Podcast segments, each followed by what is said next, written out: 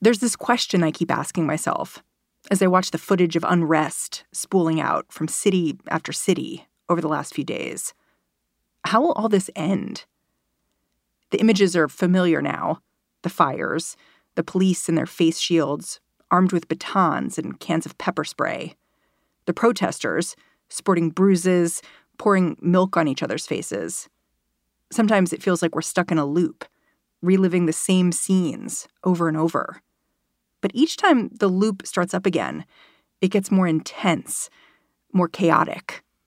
Watching the protests was a little surreal in that um, we've seen so much, or I've seen so much of this footage reincarnated in different ways over time. Kelly Carter Jackson is a professor of history at Wellesley University. Ferguson was not that long ago when we were watching something very similar. Um, if I go back a little bit to my childhood, I think of the Rodney King uh, riots that took place. Um, if I go back to my mother's generation, she lived through all of you know '68 while she was in college, um, and so it just feels like are are we making progress? I wanted to speak with Kelly because this repetition, for me, brings up this other question: If we're stuck repeating ourselves is this kind of protest working? And for whom? I, I live in New York and, and I was watching the police commissioner here give a press conference over the weekend. And at the very end, there was this part that stuck with me because he talked about a lot of stuff and, and he was basically defending the cops. He said essentially, like, I've done this a long time, and my perspective is that the most effective protests are the quietest. Good than bad. I've worked a lot of protests, good and bad. The ones I remember, the ones that have the lasting impact, and this is my opinion, are the quietest ones. Um, mm. a lot of protests. I couldn't disagree more. I could not disagree more. and I think, you know, um, when we go back, what, two, maybe three years to Colin Kaepernick's silent protest of taking a knee at football games during the national anthem. And when he did that, people lost their minds, right? like, I remember the outrage. I remember, you know, the boycotts. I remember, you know, the Nike ad and and I remember saying to my husband, all he's doing is taking a knee. Like he, this is not you know middle finger to the flag. You know this was this was a posture of subservience. You know you you kneel to pray. You kneel to propose to someone. Um and and we could not handle that.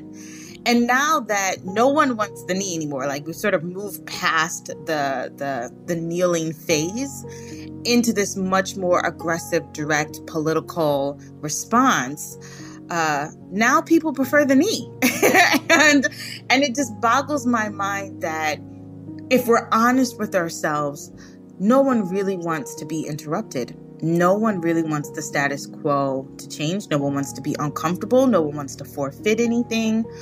And I think that's what the real issue is. It's not about how loud are they, how quiet are they. It's that no form of protest is considered acceptable. Kelly says if you look at what's happening right now and feel uncomfortable, that's the whole point. These historical loops only stop skipping when something breaks. A nice peaceful protest might not do the job. But to understand that, you have to look past the last couple of decades. Today on the show, how the uprising we're witnessing right now is rooted in a long standing American tradition. We might not be stuck, but we could be at a turning point. I'm Mary Harris. You're listening to What Next? Stick with us.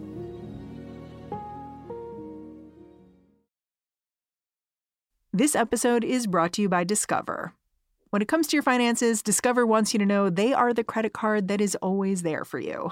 With 24 7 US based live customer service, everyone has the option to talk to a real person anytime, day or night.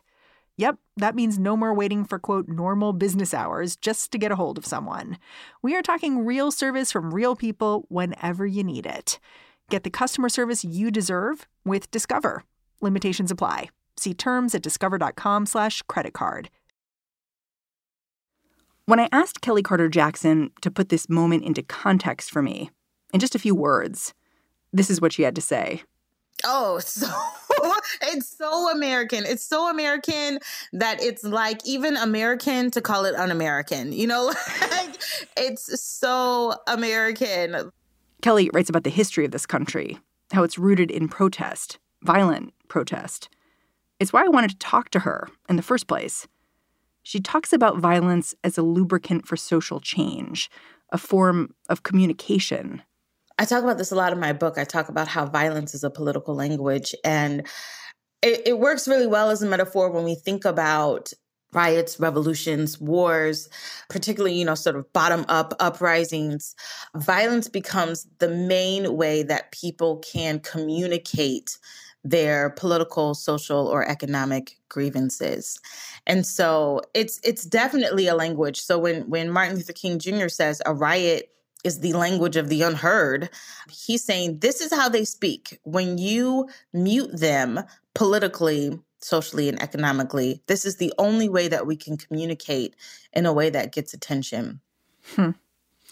So, you're a historian. I want to talk about how violence is kind of woven into dissent in this country. If you had to explain how we got here, I'm wondering where you would start this story. I would absolutely start with the revolution. I think, I mean, I know that's 250 years ago, 1770, but um, this is where we're getting our first ideas about like equality and liberty and democracy. And this is where the, the revolutionary language is becoming so popular. I mean, Patrick Henry's Give Me Liberty or Give Me Death was the most popular phrase of all of the colonial period. And it's something that we know very well today. And I think that ideology of give me this or or else, give me this or give me death, right? Um, you know, it's it's an ultimatum. It's a really serious ultimatum, but it requires like freedom or violence you know like this is sort of the the dynamic. And that's how our country was founded.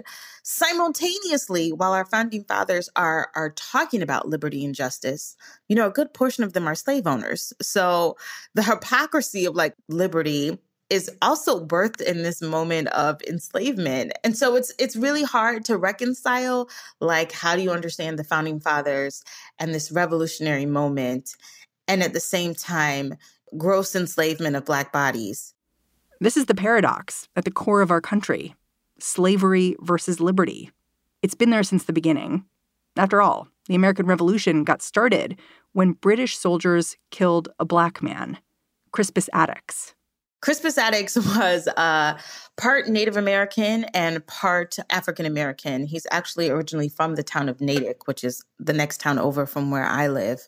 Um, and he was a free uh, Black person, and he was protesting the British soldiers. And there's a lot of sort of controversy about how exactly everything commenced with the Boston Massacre. Some say they were throwing snowballs at the British soldiers to taunt them. Other people say they were throwing sticks or pieces of wood. But either way, there's an altercation, and Crispus Attucks winds up being the first casualty of that altercation. A British soldier uh, fires at him and kills him and several other people. And it leads to this major moment or this catalyst that sort of precipitates the American Revolution. And I also talk about that in this moment, it's John Adams, again, one of the founding fathers, that defends the the the British soldiers and basically calls out Crispus Attucks and says, "Hey, listen, these these soldiers were right to retaliate because look at Crispus Attucks. He's this big, black, terrifying man. Um, how could you not, you know, want to defend yourself?" And so he uses the race card. I think that's so interesting because it shows how in mm-hmm. the moment there's this confusion and you know, now we look back and we say, oh, Crispus Attucks was the first person killed in the American Revolution. And of course, everyone. And even the way I was presented Crispus Attucks was from a point of pride. Like, hey, the first casualty was a black person. The first person to stand up was a black person. No one gives you the backstory of like well, why was he the first person shot? you know, like in terms of like, how does this? There were other people that were throwing rocks, that were getting rowdy with the British, and why does he become sort of the sole um, aggressor in John Adams' defense of the British soldiers? That to me is what's even more telling is how John Adams sets up the defense for these these British soldiers, which in present day would be like you know troops, cops, the same sort of justification of well they were in fear for their lives. Like that narrative is not new. Hmm. You write that abolitionism was a violent movement too, but I think when we look back, a lot of times folks remember it as, as peaceful and sort of convincing people that uh, slavery was wrong. What do we misunderstand here? Oh man, the abolitionist movement was incredibly violent, incredibly violent. And I think that when we think about the abolitionist movement, we've only gotten the narrative through the lens of William Lloyd Garrison, who is this white pacifist man who pushes nonviolence and, and moral suasion as a tactic to abolish slavery. Moral suasion is this idea that you can morally persuade people that slavery is wrong, slavery is a sin, and that people will say, "Oh gosh, this is terrible," and want to to free their slaves. That tactic does not work at all. Hmm. um, and and they find out very quickly just how just how adamant slaveholders are about maintaining their ownership of, of Black people and of the institution of slavery. It's incredibly violent. Uh, so, my book, I talk about how Black abolitionists rationalized listen, slavery starts in violence, slavery is sustained by violence. So, slavery will only be overthrown by violence. And so, this group of Black leaders pretty much come together and they start to say, we need to defend ourselves, we need to protect our communities. And I talk about protective violence because protective violence is not just like self defense, like someone's breaking into your home and you try to stop them.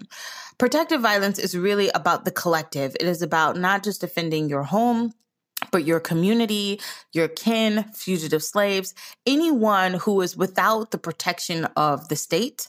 I have to tell my students all the time that fleeing required fighting. Like, no one was going to let you walk off the plantation. And so slaves always had to arm themselves, and abolitionists and people who were leaders always had to be ready to defend themselves. I mean, I think you alluded to the story you get in school. And, you know, I have a couple kids I think the story they get in school is about Martin Luther King, right? It's about yeah, peaceful yeah. marching, those images of just giving a speech in Washington, I have a dream. That's the image we leave them with. And I saw a lot of people over this last week saying, ah, I need white people to stop talking about Martin Luther King right now. yeah. Yeah. I'm, yeah. I'm wondering what you think people, maybe especially white people, misunderstand about the use of nonviolence as a tool. Hmm. There's no shade to Martin Luther King Jr., but I just think that he's become so sanitized, and that we don't realize that in his day, he was hated. He was despised. There's a reason he was assassinated. And I think we don't talk about that enough. We like to stick to these really pleasant, accommodating versions of him that make us feel good about ourselves or make us feel good about the future or even make us feel good about the past, uh, which was incredibly violent. But everything that Martin Luther King was doing was a response to violence, intense violence. And I also don't think what people realize about Martin Luther King Jr. was that his home was an arsenal. Like he believed in the Second Amendment. He had guns all over his house. And there's a really good book called The Deacons of Self Defense. There's another good book called um, This Nonviolent Stuff Will Get You Killed.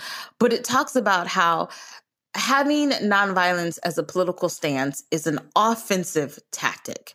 But the defense involves guns that Black civil rights leaders intensely believed in protecting their households and families. They weren't just going to let somebody firebomb their house and turn the other cheek.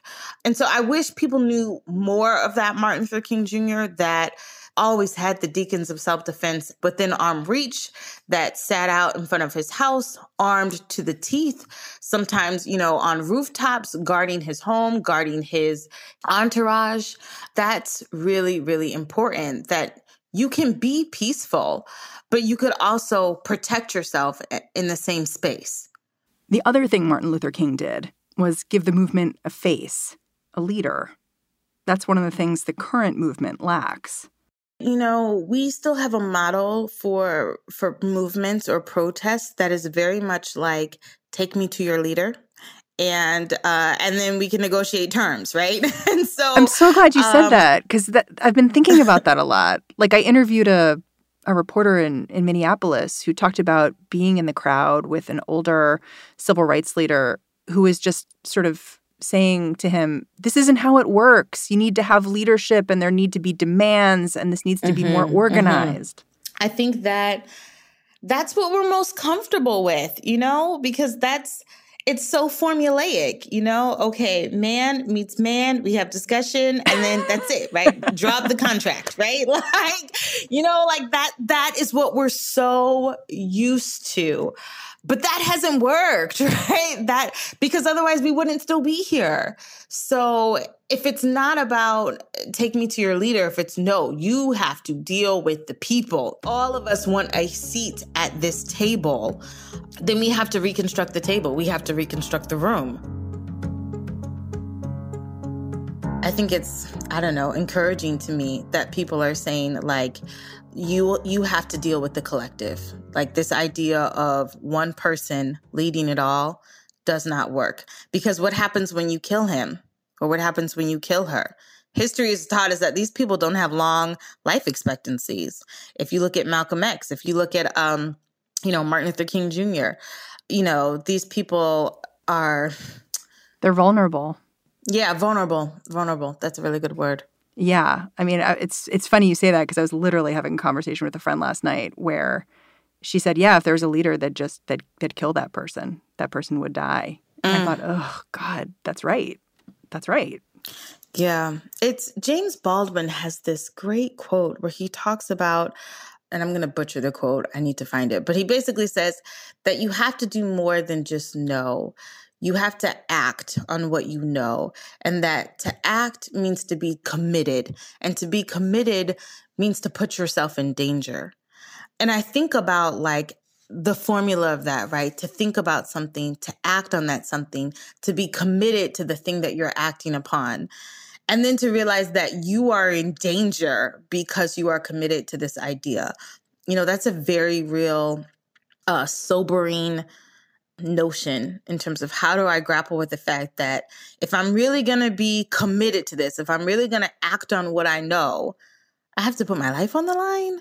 And it might not be like life is in life and death, but livelihood, my job, my promotion, my friends, my quality of life, uh, a lot of things get put at risk when you say, if we're going to have this, I have to forfeit my privilege, right? Or if we're going to have this, I have to risk making people uncomfortable. Danger is not always death, right? Hmm. Looking at these protests play out, you wrote this thing that I, th- I think was really true that we're not talking about enough. You said riots have a way of magnifying not merely the flaws in the system, but also the strength of those in power. And I feel like we're seeing that now with the police reaction. Tonight, New York City has a curfew of eight o'clock, which seems crazy to me. And, you know, the power structure has helicopters and SUVs. Yeah. And a lot yeah, of guns. And tanks and guns and tear gas and rubber bullets. And I mean, it's it's a military force. It's a military force against civilians. Um, and I think that optic of like, of power and the enforcement of the state and what that looks like, like what people are up against. The optics of the officer with his knee in George Floyd's neck.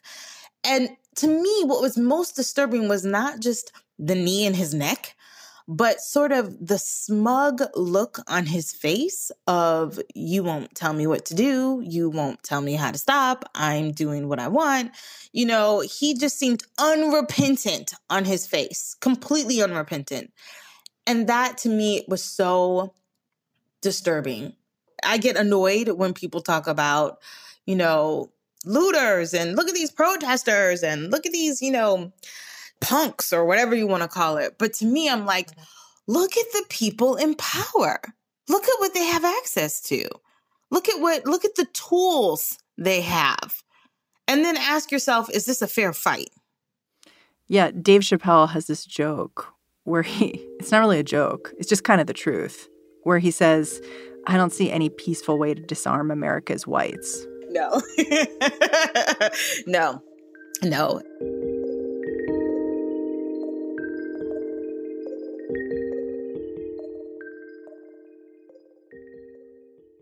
You wrote this piece in The Atlantic and you end it with a story about talking to your mom and expressing sadness, sort of, that you you can't really be out there with the protesters. You've got 3 mm-hmm. kids and one of them's a little baby. And mm-hmm. your mom said to you, Don't worry, there's more to come and you can help then. Yeah. And I really didn't know how to feel about that. Yeah, yeah, that was so depressing. But you're right, because I thought, oh gosh, this really. I think the question is when is all this going to be over? The pandemic, the violence, mm-hmm. all of it, right? When are we getting back to normal? That's been the sort of resounding question. And what your mom was saying was it's not normal. Like, get used to riding this roller coaster. And I saw it was so heavy for me did did it feel like that for you too? Well, it felt heavy for me because it felt like what she was saying and and this is this is the sad truth that police brutality is the norm. The killing of unarmed black people is the norm. So in that sense, my mom is is saying, yeah, just keep on living. You'll get another chance. Hmm. And I'm like, I don't want another chance. You know, I don't want I don't want another chance. But if we don't have change, that will for sure happen. I will for sure have another opportunity. My desire to want to be out in these streets, right? My desire to want to protest is is to find some sort of way to be heard and it's it's incredibly frustrating but at the same time I have children so I have to be hopeful and I have to um, still work for justice even if I'm not sure how I can visualize it. Kelly Carter Jackson, thank you so much for joining me. Thanks so much for having me.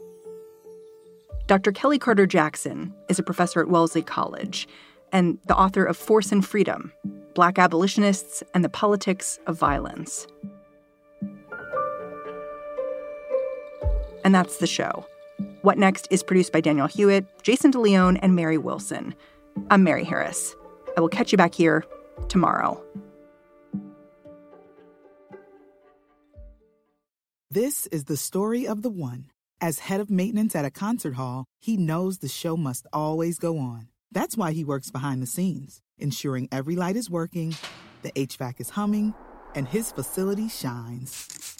With Grainger's supplies and solutions for every challenge he faces, plus 24 7 customer support, his venue never misses a beat. Call click grainger.com or just stop by. Grainger, for the ones who get it done.